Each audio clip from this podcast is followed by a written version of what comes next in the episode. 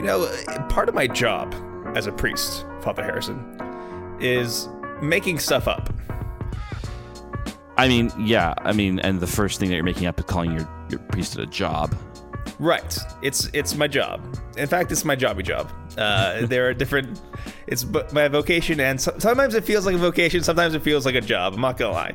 Um, but part of a skill set that I have to have is making stuff up. Now, normally, that making stuff up is a you know gathering truths and combining them to make a uh, homily or a teaching or, or you know, creating whatever. or you know or making up fees that don't actually have, have anything to do with what you're doing but imposing Yes. it on the people exactly doing that. Yeah, or you know uh, making up uh, excuses about why i can't bless your dead rabbit or you know whatever just making stuff up. Um, and i've gotten pretty good at it. And Mm-hmm. uh, i thought i was good enough to like give hints or signals to when i'm obviously making something up for for jokes. Right. but apparently i distressed some of our listeners when i said that by backing into a parking spot your car blew up which is both touching and distressing. It, it's Yeah. touching the fact that people very much care about you. Distressing the fact that some of our listeners, you, you guys, I was I was just being a silly goose. I, I didn't actually like Father Harrison didn't blow up by packing into a parking spot. I don't understand. The i mean the fact that anybody ever takes you seriously is really a shock to me it is a shock because I say silly things all the time. It's very. Sometimes it's actually a problem in my preaching because I'll throw in a very, very dry joke in the middle of like what I'm saying because that's just how my brain works sometimes. Yeah. and it very much is, confuses people. I have to watch out for that more often. clearly i didn't blow up yes, um, you did not blow up. This is recorded uh, on the 31st of June. No, July. January. No, January. January. Wow, Yeah, Jays, J. right? yeah Um, so uh, I'm glad you're alive. I'm glad i'm Uh, alive too yes no i just i got a i had a flight delay back and then my schedule was so tight that week that i couldn't really it was hard to the time zone thing does get in the way sometimes It does. It does. yeah Uh, but you know, had fun recording with with with Nick. He's yeah yeah no you guys did great we did a thing. It was fine. Uh, but welcome back to a, a good old fashioned episode of Clerically Speaking. good old fashioned. Fa- Oh, so okay. Sorry, I'm sorry. I'm sorry. You see, it's been a week. I'm I've out of. I'm not, I wasn't expecting you to get into that that fast. That's all. I don't know. I just feel like that that's my bit. That's all I got. Okay. Uh, and we're just we're just jump into uh, the second part of the first part of our show, which is Clerically Speaking, where you talk about some things. I'm Father Anthony. I'm Father Harrison. Look how messy you made that. That was such a see, this, smooth. you see, get out of the rhythm. You get out of the habit, killing and me. you're just like. But I know I took it as a gift because I was like, okay, I'm going to try and fit this in, but my schedule is so tight this week. I, I don't know how we're going to make this work. And then I was like, you know what? And then Nick's like, I'll record with it, Father Anthony. I'm like, you know what? I will accept this gift. yes. Yes, that happens sometimes. And like we've said before, you know, there are times where just life gets so busy that we may not be able to record for a week or something like that, and that's just Yeah. the way it is. Because we like Um, doing this, but you know we've yeah. got to do the priestly things at our yeah. priestly parishes. So a few things. Yeah. So I was in Edmonton uh, visiting some priest friends who a bunch of them do listen to the podcast. So yes, we they all gave us a hard time about the backing into the parking spot thing. Now How? they say that it's actually for insurance reasons because if you back into someone here, apparently. I did not know this. I don't know if this is just an Alberta thing or whatever. But if you back into someone in a parking lot, even if they ram into you, you're still at fault. well, why don't they just drive better? I mean, these are good questions that I didn't have time because they were all giving me a hard time about it as they were leaving, and so um, I think I think they were just being cowards, uh, not wanting to actually hear the truth about why why backing into a parking spot is is you know not just immoral but is contrary to the revelation of Jesus Christ, who does not back into creation, but enters into it and takes it onto himself. Mm, Hmm. Absolutely. You know, Right? the, Yeah. the prideful, Amen. Amen. Uh, the prideful have difficulty taking correction, even as from from their good. yes. Um, and that's just sad. So I'll just uh, pray for them. I'll offer them my uh, my third holy hour of the day for them. Um, the third of the I'm sure I'm sure they'll right? offer me like the their third, third, the third or holy hour of your sixth. Yeah. Sixth Yes, of the day, right? exactly. Yeah, exactly. Mhm. Um, but no, no, I, I was, uh, yeah, I was in Edmonton to, it was a very quick trip. Uh, they invited me to a dinner thing and it was really good. I was, I hadn't seen some of them for a long time and, uh, there's not many priests in my diocese. So being with guys I went to seminary with was really just good and refreshing and life giving. And I was really happy I made that quick trip. So I was there for that. Uh, three other things. I think the first one is you're going to be coming to Nanaimo in March. I am. Uh, I don't know where that is. I assume it's in Canada. Um, basically, I'm going to show up at my airport with a ticket that you have acquired for me, and then Yes. we'll see what happens after that. Hopefully, I end up in your house. But yes, Yes. Yes. uh, he'll be coming up uh, March, was it like 6th to 9th or whatever that is that week. The, the Yeah. Monday to the Wednesday of that week, he'll be doing a parish second mission week here. of March. Yeah. So if you're a podcast listener on Vancouver Island, Vancouver, or you're like really crazy and you decide to fly in or drive in for one of the mission talks, um, you know, yeah, yes, you are crazy, but we'll hold a social on the Tuesday night after the Tuesday night part of the mission. Uh, so uh, yeah, just let us know and we'll we'll get you the deets. Good. I Um, gotta figure out what I'm going to talk about. Yeah, we got well, yeah, we got to figure that out still. I, I trust you to do something, you know. No, it's just it's good for the people to hear like a voice that's not mine. Absolutely. Although, although the funny thing is, like, there's, there's more and more parishioners who are finding about out about the podcast. oh no, it's well, the it's fine. No, no. I don't. I don't push it for. I don't push it. No, no, I have no problem with them listening to. it. I don't push it personally for a variety of reasons. Right. Because I don't want to be seen like, oh, I'm a guy who's like trying to push his name or something like that. But um, uh, I just kind of, if it grows, it grows, and that's fine. I'm. That's always been my principle, anyways. Yes. So there's that. Another quick thing is just a, a tiny bit of sort of quasi self promo, maybe uh, is, um, our I, at my parish. One of the things we're doing right now is um, is uh, doing um, a weekly theology of the body catechesis Woo! and um and they're meant to be like 15 12 to 20 minutes depending on how dense it is and so but knowing that not everyone can come on on tuesday night because i do this at the tuesday night mass and we're getting great turnout we're getting like we got 70 people which for vancouver island very good Yeah. um, I put them up on YouTube too as well. So if you uh, the the parish YouTube pages, Saint all spelled out Saint Peter's Nanaimo, all one word. That's the YouTube page, and you can find our you'll find them up every week. So if you're looking to get some good analysis of each, because this is every catechesis, every week it's one catechesis. This is like a two and a half year project. okay. Cool. I don't know if people know how long I've actually. I said we're gonna start doing this. We're gonna do one of the catecheses. I never told them like how many catecheses there are. Yeah. So it's like I don't know if people realize that we're in for like a two and a half year project. Um, so you're just ripping off of John Paul II for two years. You're gonna have your Pretty own. much. Yep, you're riffing on his catechesis for your yes. catechesis. Well, I'm trying to make them Are you doing it on Wednesdays or Tuesdays? Tuesdays, Tuesday Oh, evenings. So the vigil should- of the Wednesday catechesis. You know. Got it. Vigil of the Wednesday catechesis. No, we have Tuesday night mass, so it works out well. We have adoration yeah. beforehand, so it's a good time. But um, the reason is it's trying to, but it's a dense text, and he, there's a lot of presumptive things that he's he has behind it. So I'm trying to break that down for people. And so if you're interested in that, it's free. It's on YouTube. It's there for the wider audiences too. But I'm not uh, again, just it's out there.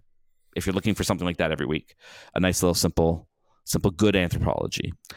Um, so that's all the self promo stuff and the you promo stuff. Um, just the other quick thing is, so I, I had a moment about a week and a half ago at mass. This is why I also was like, I'm going to take this gift of, hey, I'll, I'll take a break this week. Yeah. Um, at the Saturday night mass a week and a I guess two weeks ago now, by the time this drops, uh, I was at the altar about to pray the Eucharistic prayer, and I got a little dizzy, and then I felt like I was about to collapse from exhaustion. Oh, geez. I'm like, this is not good. I've never experienced this before, and I've been pushing it pretty hard. Like, like this tells you how hard I was pushing it. I was supposed to be in Edmonton this past Monday as well for a vocations meeting.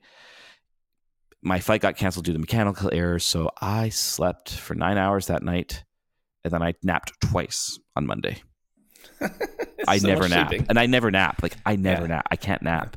So that tells you how tired I was. Anyway, so um, so I did something I've never done before, and this is like this is like my ADHD thing. So ADHD time blindness is a big problem. Hmm. Big problem. We don't really realize how much time things take. So I, I wrote I wrote a spreadsheet. What are my daily, weekly, and monthly tasks before appointments? Just what are those things I need to do, including thesis. And I was like shocked to see that before I have any appointments whatsoever, my weekly average commitment is 57 hours. I was like, that's okay, a lot. Yeah. That's That's, a that's lot. a good bit. And That's then you got on appointments and stuff to that. And then I was doing 14 to 18 appointments a week. Yep. And I'm like, why? Because I was like, why am I always behind? Why am I working every moment of every hour of the day to a point where, and I'm never catching up? And I realized, no, I'm booking too many appointments based on the tasks I have. Mm-hmm. But it was like, it was like super enlightening and revealing to see that because I was like, oh, so this is why I'm always behind because I'm not actually scheduling in the things I need to do every day for the parish as well behind the scenes, like homily prep or catechesis prep for theology body, pastor's notes, um, you know, and like meetings are included in here. It's like pastoral council meetings or other things like that, or uh, finance overview stuff, or you know, meetings with staff, all these different things, and many other things that we have to do, and you know, mass and confessions and liturgy stuff, and your holy hour every day is part. I, you know, I kind of include that calculation. Yeah, yes, good. it's it's for me, but it's also for the parish, right? So. Mhm. I was like, huh. So this is why. And so I I'm actually like super even though like the next couple weeks are going to be pretty busy still because I kind of booked a lot of stuff ahead of time. We're going to start putting into my calendar when I get back from my next study break these admin times and I'm very excited to see how maybe if I can get a little bit more balance in my schedule. I just I was totally in shock that I gave that much time a week before I even took appointments. That's a lot of time. Hmm. Hmm. That might play a little bit potentially into the topic this later on the show. We'll Excellent. see. Uh, Excellent. but uh, uh, before that, before that, part of our duties as the the the pastor, the co-pastors of this podcast, is to have appointments with theological emergencies.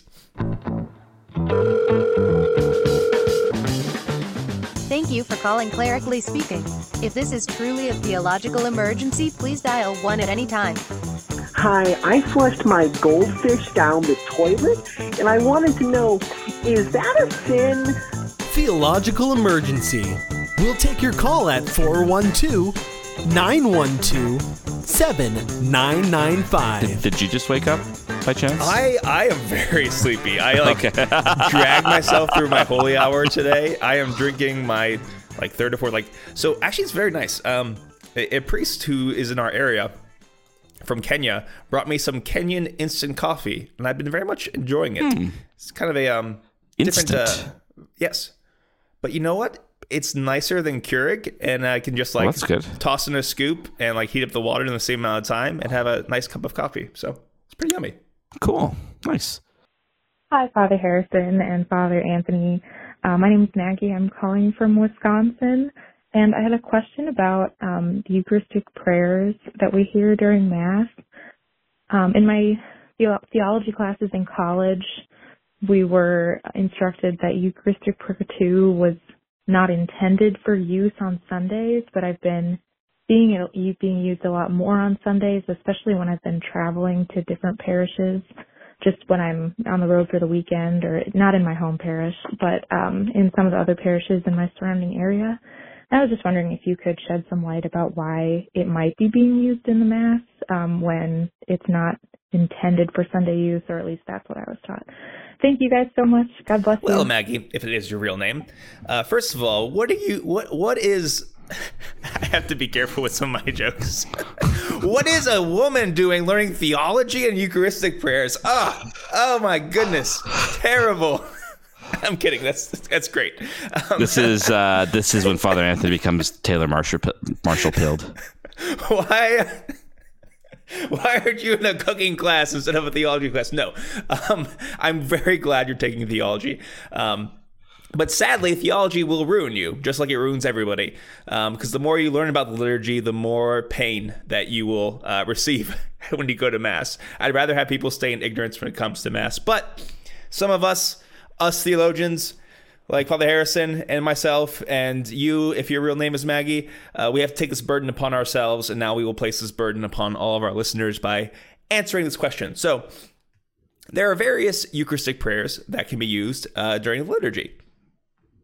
There's basically like four main ones. There's a few extra after those four main ones.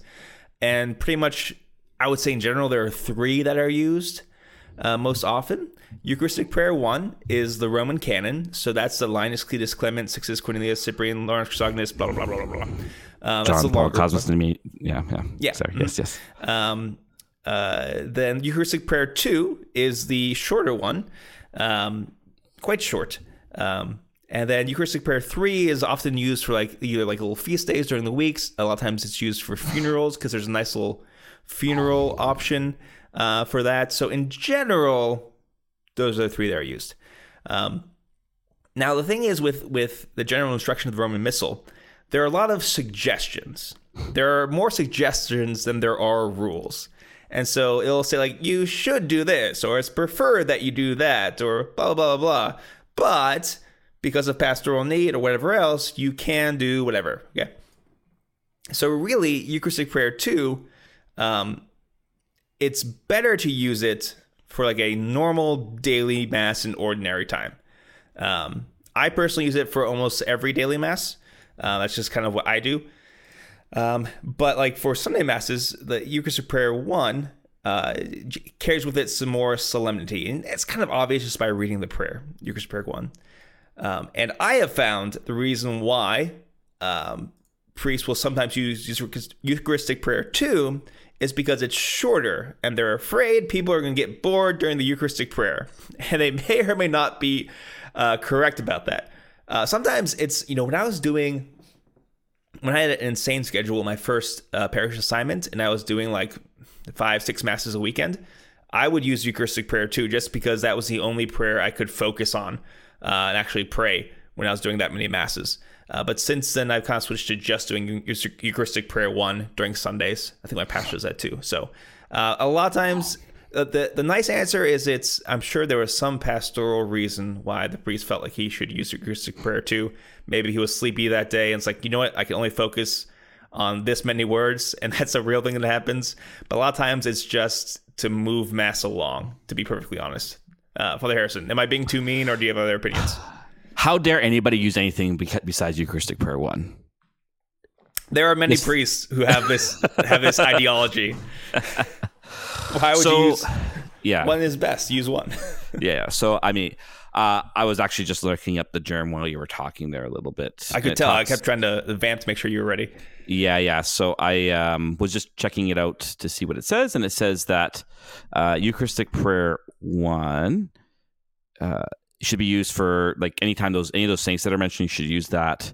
Uh, also, within the Communicantes, like the big solemnities around like Easter and Christmas and Pentecost and stuff like that, should be used.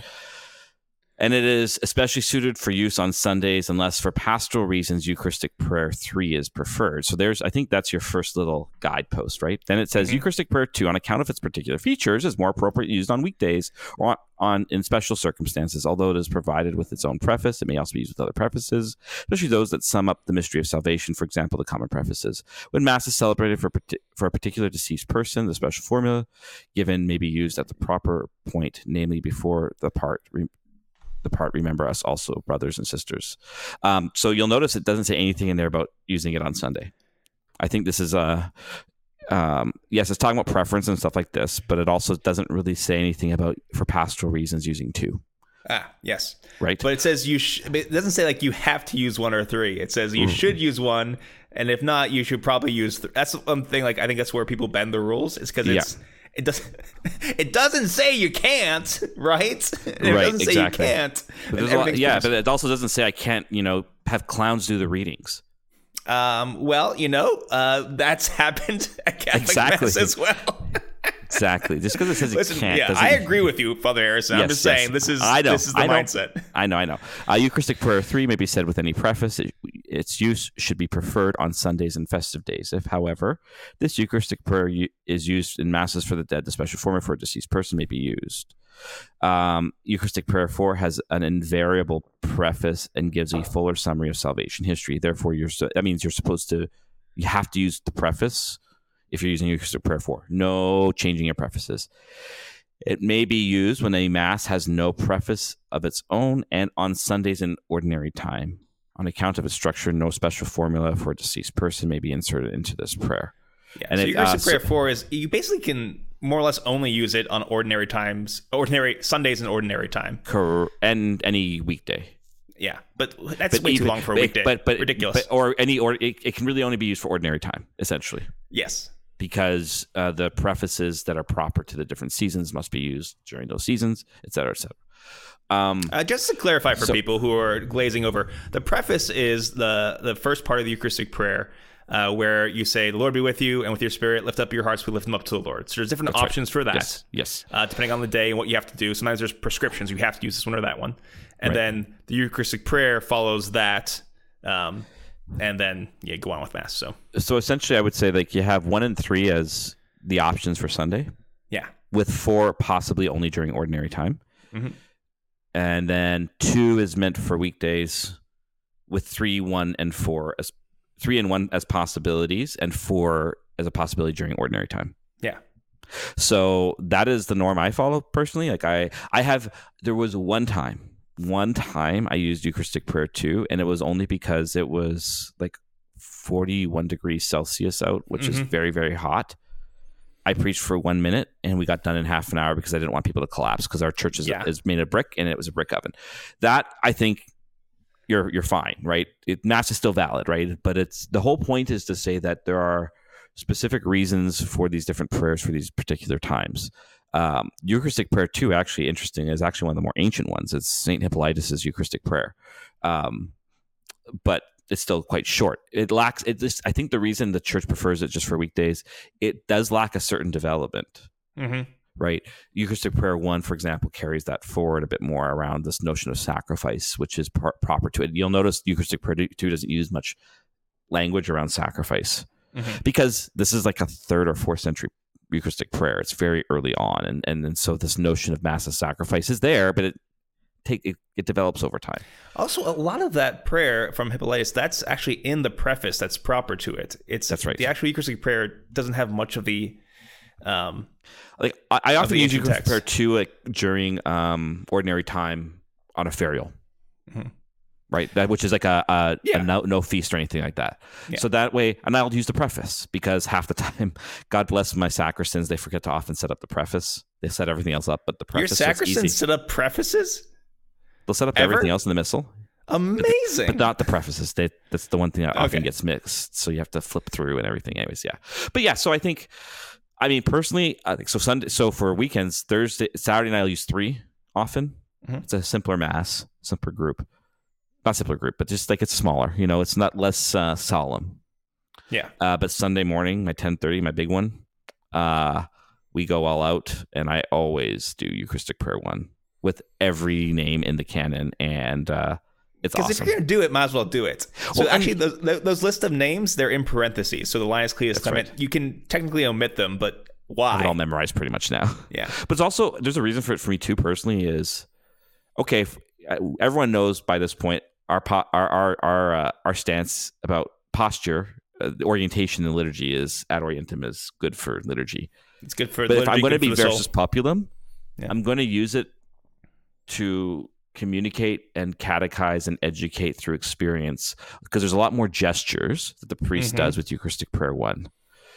And so by seeing these gestures, the people see them more in their face because if I'm facing them, they're going to see it more and they're actually going to see like, yeah, these are things we do because this is the holiest thing we we do.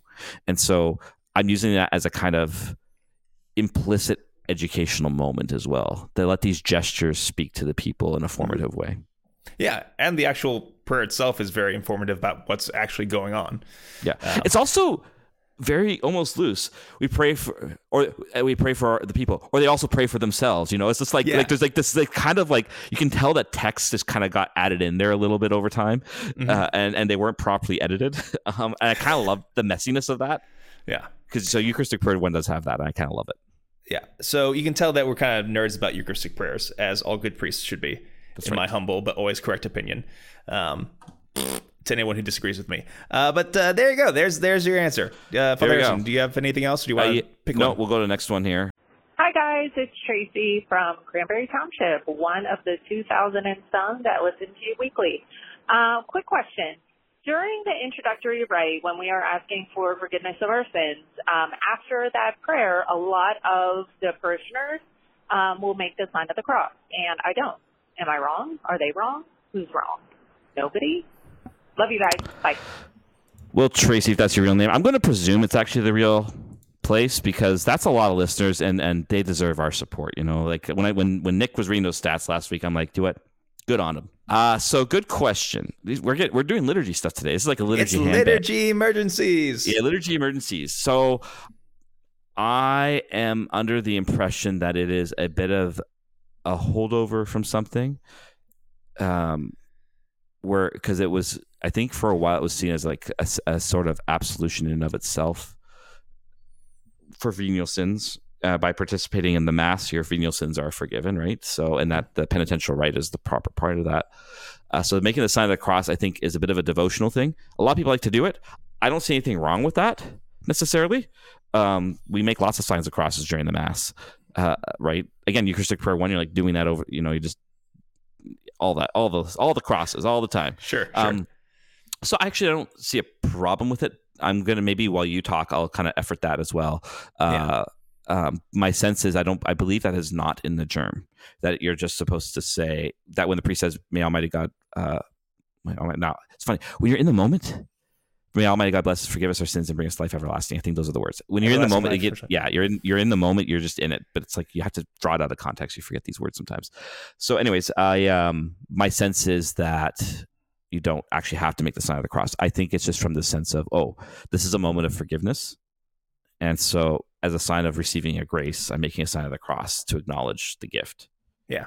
I think also just the cadence of that prayer um, almost lends itself to the sign of the cross. So it's almost like this thing where it's like it's almost got those like th- uh, three parts of it. It just kind of like fits uh, gesture wise. But um, I'm pretty sure it's it's not. It doesn't say that you have to do it. That being said, is it wrong?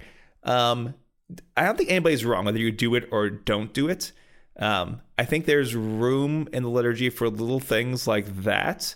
Um, that's actually, I think, how the liturgy organically grows um, with stuff like that. So that doesn't like really bother me as long as it it's, it fits. And making a sign of the cross during a prayer, um, reminding us of uh, absolution given to us in Christ, uh, that's that's fine.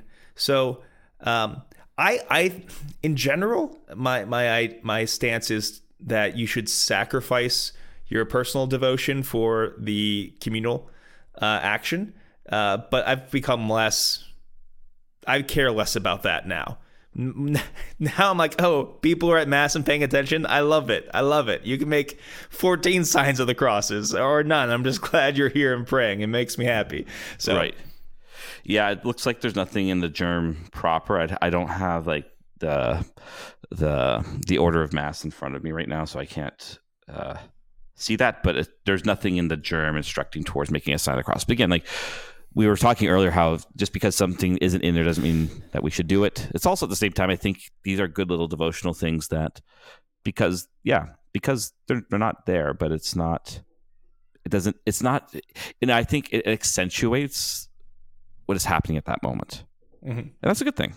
yeah, so, So- it's fine. Do it or don't do it. Who cares? Uh, the big thing is Well, just I don't let we- yeah. other people distract you when it comes to that thing. yeah.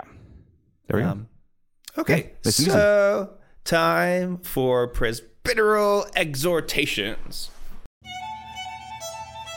And now it is time for presbyteral exhortations. Oh, yeah. yes, Quite good, quite good. Indubitably. Oh. I bet they can't wait to learn. They're gonna learn so much. It's my favorite part.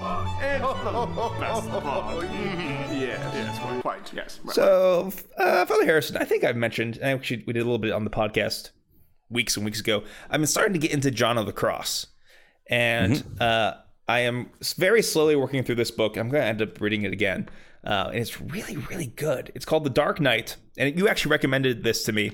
Uh, this it's is one of my. Dark- Oh, here's a book Yes. to read that I haven't read yet. yes, but it was a good recommendation. Uh, the Dark Night: Psychological Experience and Spiritual Reality by Marc Foley, uh, OCD, uh, which is some sort of Carmelites. Discalce Car- Carmelites? Right. Carmelites without shoes. I think That's right. he's Carmelite. He doesn't wear shoes. Um, and uh, as I'm going through it, I am because it's, it's a so in general. I thought I was kind of well versed in spiritual life and how it works. You know, in general, like you've got the illuminative, or you've got the uh, purgative, illuminative, and unitive stage. I know a little bit about uh. Ignatius of Loyola, but kind of diving deeper, uh, a little bit of Patricia Fausto, but diving deeper into John the Cross. Um, I'm trying to like make it fit with my brain. So I'm not going to call myself in any way an expert, but as I was flipping through, by flipping through, I mean reading attentively, I came to this section. And it's all about how basically we grow in holiness through suffering. But this section, a quote, was specifically interesting to me. So I will read this quote. It should be noted, among the many wiles of the devil for deceiving spiritual persons, the most common is deceiving them under the appearance of good rather than evil. For the devil already knows that they will scarcely choose and recognize evil. Thus, you should always be suspicious of what appears good, especially when not obliged by obedience. To do the right thing and be safe in such a manner, you ought to take proper counsel. Let then the first precaution be that, without command of obedience, you never take upon yourself any work, apart from the obligations of your state, however good and full of charity it may seem, whether for yourself or for anyone else, inside or outside the house. By such a practice, you will win merit and security, avoid possession, and flee from harm and the evils unknown to you. So, Father Anthony's translation of what I just read is that when someone is actively pursuing God, virtue, the spiritual life, um, it is harder to tempt them uh, by presenting them an evil choice. Uh, the trickier thing that the devil does is provide them with a good choice that they should not accept. Uh, and so the person will go into doing this other activity, while it may seem meritorious, it may seem charitable, it's not what they're supposed to be doing. And therefore they will falter.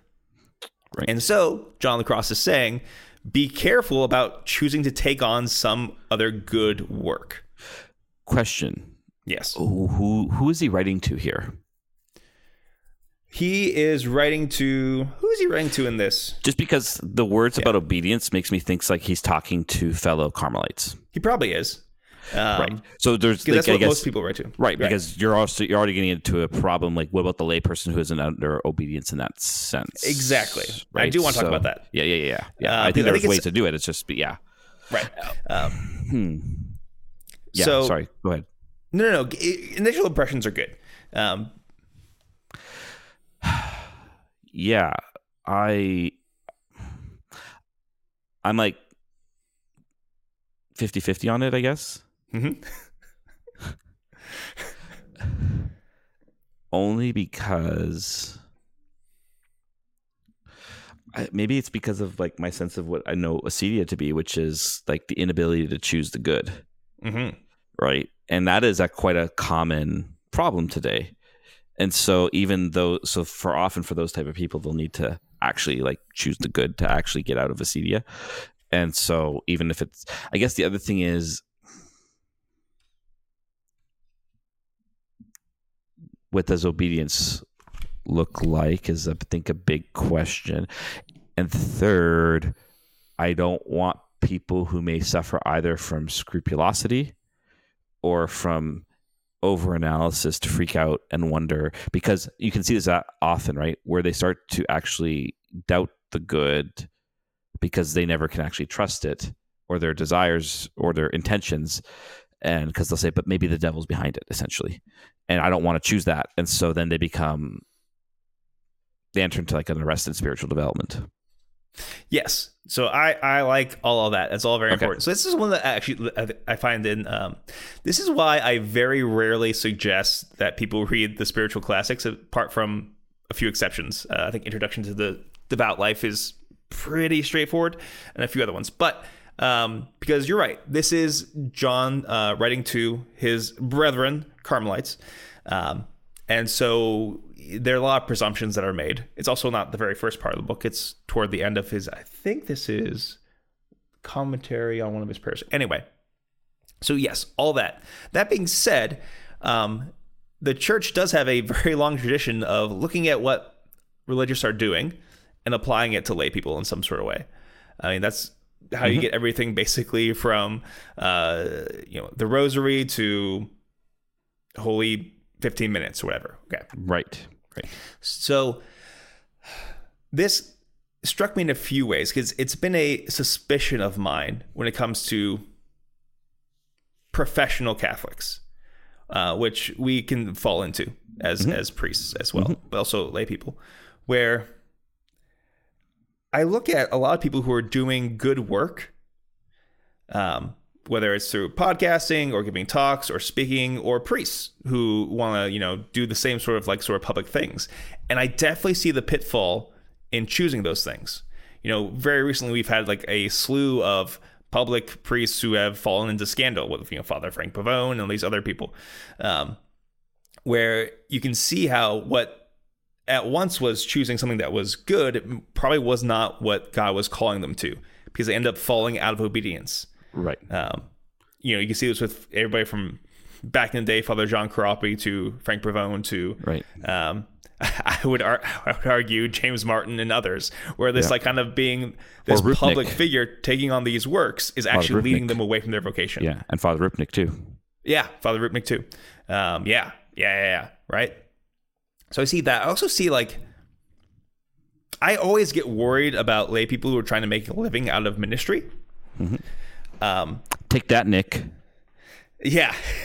well, actually, this is actually getting to this is getting to like um, uh, part of the thing I want to talk about is that I just you know if we were to take just to say theoretically all the people who give talks, who do podcasts and everything, and said you can't do any of that. You just have to minister to your immediate community. Yes. How much more would that change the church? Much better. I think so. Yes. um, because more and more uh, what, what I'm experiencing, because okay, I'll bring this to what what what we do as well before we get into because that's that's the obvious elephant in the room. Self-referential podcast. exactly, but it's, it's important to acknowledge Yes, before we yes, yes, yes, just for a little bit. Yes. Um, that's why I think we make sure like you were busy with stuff, so you did not record last week, Mhm.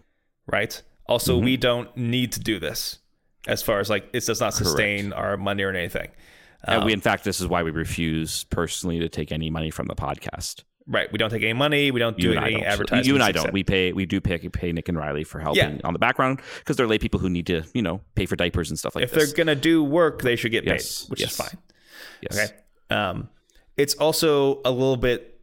It's more directly a part of our vocation, sense of teaching and preaching and that sort of thing. Okay. and it does benefit our parishes right? And it's like but this is also why we're not it's funny it's grown a lot still. Like it's like when nick is telling us these numbers i'm just like man like how? Right? Yeah.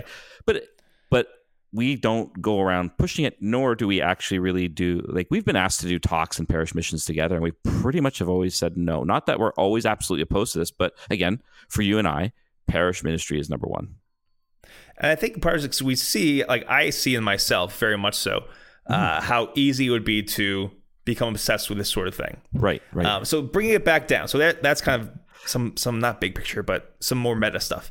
right But I have found that a lot of times in my spiritual life, in my journey, especially earlier on, that I would try to jump at every good thing because it was a good thing right instead of discerning what God was asking me to do.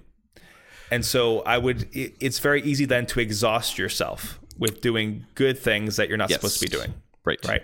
Uh, the the big thing for me, it almost ruined the rosary for me. I may have mentioned this in the past that I was praying a full uh, rosary, um, four sets of mysteries every day in seminary, and it utterly trashed my prayer. Yeah. I become Yeah. basically unable to pray because this was the only thing I was doing, uh, and it became my prayer became not dry not in the sense of it was fruitless. My prayer was fruitless because that's all it was and that was not what god was asking me to do. He was like hey how about we deal with these emotions you have? I'm like nope got more beads to pray no time for emotions right? You know? Then Mary takes the rosary and just hits you over the head with it and says, "Deal with your emotions." yes and that's basically what she did because she basically took my rosaries away from me. It's like no you're getting nothing out of this because this isn't what god's asking you to do. Yeah, um, there is a, a fleeing into work that is very dangerous. Um, It's the opposite end of Christians. acedia, right? The busyness Yes. side of acedia, right? Yeah. Yeah. Um, in, in a sense, it's very it's so it's flip side of acedia. So, um, it's also the inability to choose the good in the sense that Exactly. you're choosing the wrong goods. Exactly. It's all can I can I jump in here? Please do, yeah. It's about a rightly ordered life. Mhm. Right? So I think like hearing what St. John had to say there, my sense of obedience, for example, would be like, um, you know, you're a married couple and a family, and but you want to go to do a holy hour every day in the church. You got five kids at home, and like one of them's like, you know, one years old or something like that. Sorry, no, not going to happen right now. Maybe maybe when all the kids leave the home, that might be a possibility. But that would actually be choosing a real good, which is prayer. But it would be uh, it would be an escape from what is the more immediate duty of your vocation of life, which is what requires your obedience. And I think this is the key, right? So obedience really is about saying yes to one's state of life and what is what should be chosen around. So again, so get, getting in a little bit more self referential here. Mhm. This is why we do what we do with the podcast because it's about ordering things, right? I mean, because we can also like ego can easily seep in in so many ways. So it also keeps us grounded by staying close to home. And it helps the podcast be rooted in something real, right? Which is so vital for us. It's what, you know, someone said to me that, said, you know, sometimes, because yeah, sometimes we show up and we just go without, we, uh oh. Speaking of Again, again, things, again. I know, I don't know, I don't know. Once again, Every time, man. Where was I? I'm back. Where was I? Yes. So, but uh, I, yeah, I, some friends are saying like how they actually almost like the rush nature of the podcast and its unfinishedness in a way. It's because it's a sign that we're immersing ourselves in our local ministry, and that's a good thing, right? That that that bears a fruit, and I think that is good. Um, I know for myself, just maybe speaking, I remember we had an encounter with a certain priest who's got a lot of following out there, and his example and his story to us when we met him, I think was very inspiring for me to help me see, yeah, if things grow, great, but always remember what's first. And that's mm-hmm. this is why I don't this is why I don't push the podcast in the parish, but people find it great. I, yeah, I push the theology body thing a little bit, not because I'm trying to like grow my name or anything. That's the like, thing you've already done that people. it's the thing I've already done for the parish first Yeah. because of things that were arising in the parish that I knew needed to be addressed around like what does it mean to be male and female? These are questions a lot of people have, and so and a lot of people work, so they can't get to Tuesday night, even or they can get to Tuesday night maybe last week once in a while, but they don't want to miss out on the series. So this way, or you want to reread, you want to look at, back at it later. That's fine. It, then it has a secondary good, right? So this is the thing. Uh, and I think this is so vital to life. So if you're a layperson, like, or, or another example is one of our young adults went to a come and see this weekend at our, our seminary. You know, full weekend of that. And he texted us last night saying, like, "Hey, I don't know if I can go to Tuesday night mass this week because I got two assignments due that night and I'm a little behind." And I said, "Of course, don't come. Do your assignments. Right? You just had a whole weekend away for faith filling stuff. That's good. Like, don't. There's no guilt there. In fact, I always try to balance things to say to young adults or people coming back to their faith, don't be wary of like the church becoming absolutely everything in your life to a point where you have no life outside of it because for most people uh that's not good Yeah. right so i think this is about a rightly or so if it's a lesser good that does not serve a higher good and i think vocation or state in life is always the first uh question clarifying question of that uh then it's probably worth saying no to now the question becomes i think okay well this seems to feed my state of life should i choose this or not Right. Okay. that's So- where that's where i think the next question comes Yeah. Um, so I think I'm gonna, I'm gonna get there. This this Okay. this quote comes into the part uh, where um, uh, John is talking about, and the author of the book is talking about. The author of the book is talking about how John is talking about uh, the, a lot of times the reason why God allows us to enter into suffering is because it's a safer way to grow in holiness. Um, it is a slow. It's like you're shackled, but you step with more surety. So because you're not running around, you actually end up making more progress because you're going in the right direction at a safe pace. Uh, because when you're in the midst of suffering, like all you can do is get, you know, um, ask the Lord for His mercy. Like all you can do is what's in your state in life. And a lot of times, God will allow us into those moments of suffering, actually, so that we make more progress.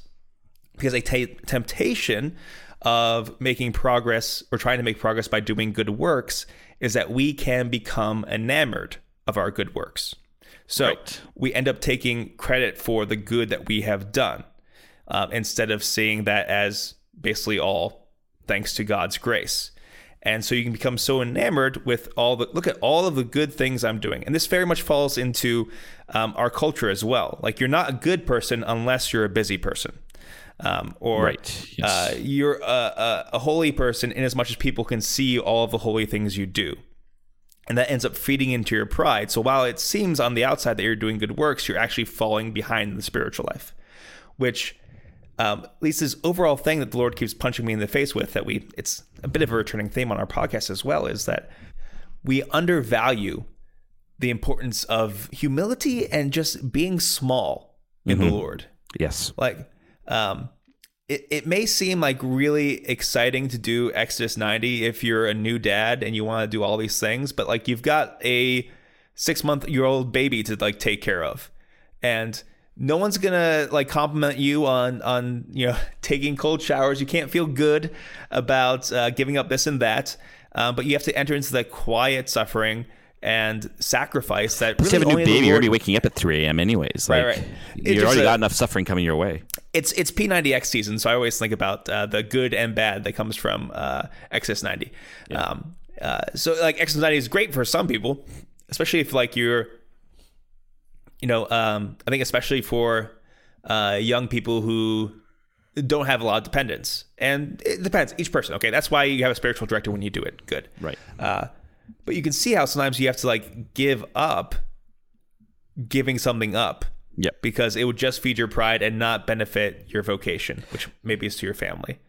I remember. I remember um, my first year of priesthood. Uh, I I was talking to a priest at the time, doing a bit of spiritual direction with him, and he said, "I said, you know, so Lent's coming up. I'm trying to figure out what to do." He goes, "It's your first year of a priest as a priest. You'll have enough penance during Lent. Don't worry about it." And like that was actually one of the most. And this is a guy who's very holy, uh, quite up there, um, quite up there in age though. But uh, I was like, that is actually some of the best advice I ever got Mm-hmm. like you're doing extra liturgy during Lent as a priest. Like, and uh, yes, there's good stuff around fasting and stuff, but like those are things you'll grow into as you mature. Right? Just kind of like what St. Paul says about, um, you know, you don't give solid food. You know, you have to give milk and then solid food type of thing as you kind of grow in maturity. I think that's the same thing with the spiritual life. Don't try and eat meat when you can. You don't even have any like spiritual teeth yet. essentially, so you you. Um, Did you hear that? oh yeah, Oh, I thought I pressed the button. I guess it's the wrong button. oh well, That's all good. We'll, we'll see what Nick does with that. Um, much better. Hello, producer Nick here. I will not be editing that out. I personally think that's podcast comedy gold. Enjoy the rest of the show. I was trying to talk Can't breathe into now. anyways. So yeah, but it's uh, it, these are I think these are good things. Like I always say to people, if they're not praying every day, which we should be, really, we really should be praying every day. Yeah. Of course, it's going to be different for each state of life. Um, but if you're not praying every day, like five minutes a day is plenty to start off with, because the Lord prefers consistency over quantity. I find in my and it builds up a good habit. Like the image I always use is you don't start training for a marathon by running a marathon. It will literally kill you. Yeah. um, um, you start by running a block or two and getting yourself in shape and, and building up your endurance. And the same thing with the spiritual life. And I think this is what John's trying to get at is do what is necessary for, for your spiritual life. And, and that obedience, that obedience, which you don't need to have a spiritual director for all these things. No. Your obedience is as often just your spouse. If you're a parochial vicar, your your obedience is your your your pastor. For Yeah. me, it's a bit of like bishop plus parish, right? Yeah. And, and so on and so forth. And again, these aren't and these aren't competitive things. Yeah, do what? Priests do pray more time. They do have more time to pray. That's literally why we are priests. So it does not give us a, you know, we're not better or we're not seen as uh, we don't have less things on our plate then lay people because of having more time to pray. We were literally set aside for this. So don't try to say, well, um, well, I wish priests had less, more busy time and less prayer time so that they could see what life is like for us. That's not proper to a priest's life, right? Just as it's not proper to most lay people's lives to pray for five hours a day or something like that. Not that we pray five hours a day, but you know, like uh, let your state of life be what guides you. And so, uh, another thing that I was thinking of as I was kind of praying over this is that um, a lot of times a good work can distract us from what is going on in our hearts. Exactly. And so, something as simple as um, there's a lot of bad news about the church if you uh, want to look for it. If you're on Twitter for your, um, you know, um, and the temptation is to do the quote unquote good work of speaking out against it, of posting, if you will. Right. And there is, to a certain extent, you can see how that's a good thing, like Catholics uh, providing witness online. Um, but a lot of times that can distract us from the fact that uh, I'm actually really hurt by what's going on in the church and confused, and my faith is shaken. Instead of dealing with that, it's easier to indulge in anger and to post or yell about this or share this sort of thing, right?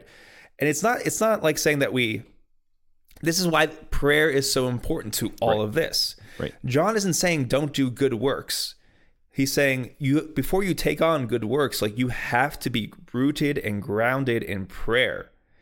Cuz wisdom comes from Jesus Christ. That's right. More like if if choosing between two goods is something that we're going to mess up a lot. Yes. It's only with understanding and learning more and more the voice of God and how to recognize it and how to recognize your own interior voices right. of like what what are you afraid of? What do you desire? What do you need? Uh, what are you avoiding? It's it's through contemplation and prayer that these things become clear, and then you can choose the right thing. And a lot of times, choosing the right thing is choosing the smaller, quieter thing. That's In right. fact, exactly. I would say nearly all the time it is. Yeah, it's probably Um, where you need to, and like if it's to do the the louder thing, if you will, Yeah. that should that will become clear over time that that's what you're supposed. It won't come clear instantly. It'll come clear over time. Right. And so that's why like being suspicious of taking on a bigger good project is prudent because um, if you Right. if it's of God, it'll keep coming up, and if it's not, it's going to fade away. That's right. Right. Yes. Exactly. I get really good suggestions for um, you know stuff I should do with a podcast or books or things. Um, and I always like, you know, that's a really good idea. I can see how that works, but I'm just gonna sit with it a while and see if anything else confirms this, or if this like Right. Lord's moving to me in prayer. A lot of times that stuff fades away, Yep. Yep. and that's and sometimes it's not even like the Lord's necessarily moving it. It's just your brain can only handle so much information or ideas at once, and Sure. so it's like, hey, this isn't grabbing me. So, like, uh, a theme that's grabbing my heart a lot lately is, and it's been actually, but it's, it's been interesting. It's been the fruit of like months and months of like little prayer. Not even, I haven't even been praying for it like directly. It's just been hanging in the back of my mind. Is what if the effect of, and this might be my next podcast topic. What if the effect of grace was such that it even transformed the land around the church? Like that mean? grace is so real that it touches everything. yeah. Which what, what would that look like, right? Ah, and, mhm. and and that's the question that's been prompting on my but it's re, it's been coming up slowly and remaining and that to me is a sign like hey i gotta pay attention to this what does this mean for me in my parish well, are we going to act on this what does this look like what do i need to do for this um but to recognize that to to do what i think would be necessary for that i need to be around for a long time and stuff like this or maybe it's just an idea the lord wants to just plant in my heart for now but it may not be, be able to be affected here for some reason and it'll be affected somewhere else um, that's the way he works. So just let it sit for a while is often the best. You see, we get news instantly, and so we feel we have to react instantly. Mhm. And I get that. But I always say to people too, like in my parish who are worried about things in the church or something like that, I say, hey, can you change anything about it? Well, you can pray about it. Yep. You can intercede. You can offer penance. But outside that, what can you do? Can you fly to Rome and deal with this cardinal or that priest or whatever? No. So maybe your energies are better directed locally. I think that's where the devil. I think if if if anything, like what John is talking about there, I think this is where the devil often works today. Is he says, let these problems that don't actually directly affect us seem like they do, and feel like you have to do something about it right away. Um, like like you said, yeah, I am hurt with it, or I, this does suck, or this does, and I don't think we've we still have a lot of maturity to grow into this re- new reality of like instant digital communication. Uh, we have Yeah. not dealt with this well as Catholics in general, and we have not helped people spiritually to grow in this. Um, but we need to be more discerning about where our energies lie. Yeah. And I guess the final thing is that what is good and what is God's wisdom does not look like what our wisdom is or what we think would be the good thing to do. Because this is in the context of John saying that you make more progress by uh, in holiness by suffering than by doing good works in certain certain stages and times in your spiritual life. And that looks like it makes no sense. Suffering often seems to us to be utterly pointless That's or when point. you can't pray or when um, prayer seems dry it seems like you're not doing anything and that becomes frustrating when in fact that's what god is using to bring you closer to him and so you can't just because you know um, a good work you do may be successful or a lot of people may come to it or you can point out how good it is because just because it's obvious and you see those things those aren't necessarily good fruits right. and the only way you can know whether or not what you're doing is good is by is through prayer Right. and exactly. sometimes prayer makes you choose the not obvious thing or the quieter thing Right, or the the, more humbling thing or the embarrassing thing right Yeah. it's not always like go out there and look cool for the lord Yeah. um, whether it's cool in your own eyes or in other people's li- eyes and like the small works of whatever your duty is in life whether it's the more mundane parts of our lives as as uh, priests or the more mundane parts of people's lives as you know single people or married people that's actually what's going to help the church more than anything else Right. and a lot of that bo- our doubt in that a lot of times boils down to our doubt our doubt in the power of prayer and that god actually is, is in control of things ultimately right. and, so uh, the good he is leading us to is a smaller, quieter good, yes, but also a gooder good. Yes. There's two things with this. One is like I was just speaking to someone who does like missionary type work, and they're like, "Oh, this month we're not seeing the fruit like we did the last quarter, even though we're putting the same energy and time into it." I said, "Yeah, and." I said, "No." I said, "Is it worth the effort to bring Christ to one person? All that effort?" They said, "Yes." So I said, "Then why are you worrying about whether it's more or less right now? The key is faithfulness." Mhm. right that's your obedience to your task right now right be faithful to the task regardless you know and yet i always like to say to and and use this as an opportunity to see well am i being faithful to what the lord's asking Mhm. That's the other thing. Maybe he Yeah. may, might be a subtle judgment to say something needs to change that we're not addressing people in their need right? That's a possibility too. Um the second thing is and i oh, i don't want to lose it because i know it's good and you just said something. I was like this is really ah darn it darn it. In regards to that prayer and that smallness ah, I hate when this happens. I should have taken a note um because it was really you made a really really good point there. Um, I'm sure I did. I'm gonna keep talking and see if it comes into your brain and interrupt Okay, me please do. uh, if it does. Um, but like the important part of this, like so. We're, we're giving examples to try to show the scope of how this can apply. But the point is, you're not going to know. Like, okay, maybe God does want you to start that podcast uh, or do whatever else. It, like, the only way you can find out is to have a deep life of prayer and contemplation. And if you are a baptized Christian, you can have a prayer life that is deep and contemplative. It's just going to look different for each person. Uh, and but you have to be rooted in that. You cannot start any good work. You cannot start any project without first having really prayed.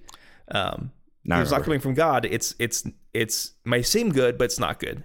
now I remember. Thank you. Um, yeah. So in that smallness of the prayer, this is this is the heart of it. uh, Pope Benedict talks about this in his catechesis on prayer, which is amazing. He talks about that prayer is the fundamental expression of our being a creature, Hmm. right? It, to pray, to be a creature is to pray because it means I am not the source of my own self. I need, I am this, I am the gift of another. But to be a creature also means to be limited. I can't do everything. I don't have my freedom is actually limited. It's finite freedom, not infinite freedom. So in the life of the church, and, and like and um uh, John Paul II in his second catechesis talks about the the convertibility of the being being and the good, uh, how those two things are convertible. To be is to be good, and they're just pretty much the same thing. Yeah.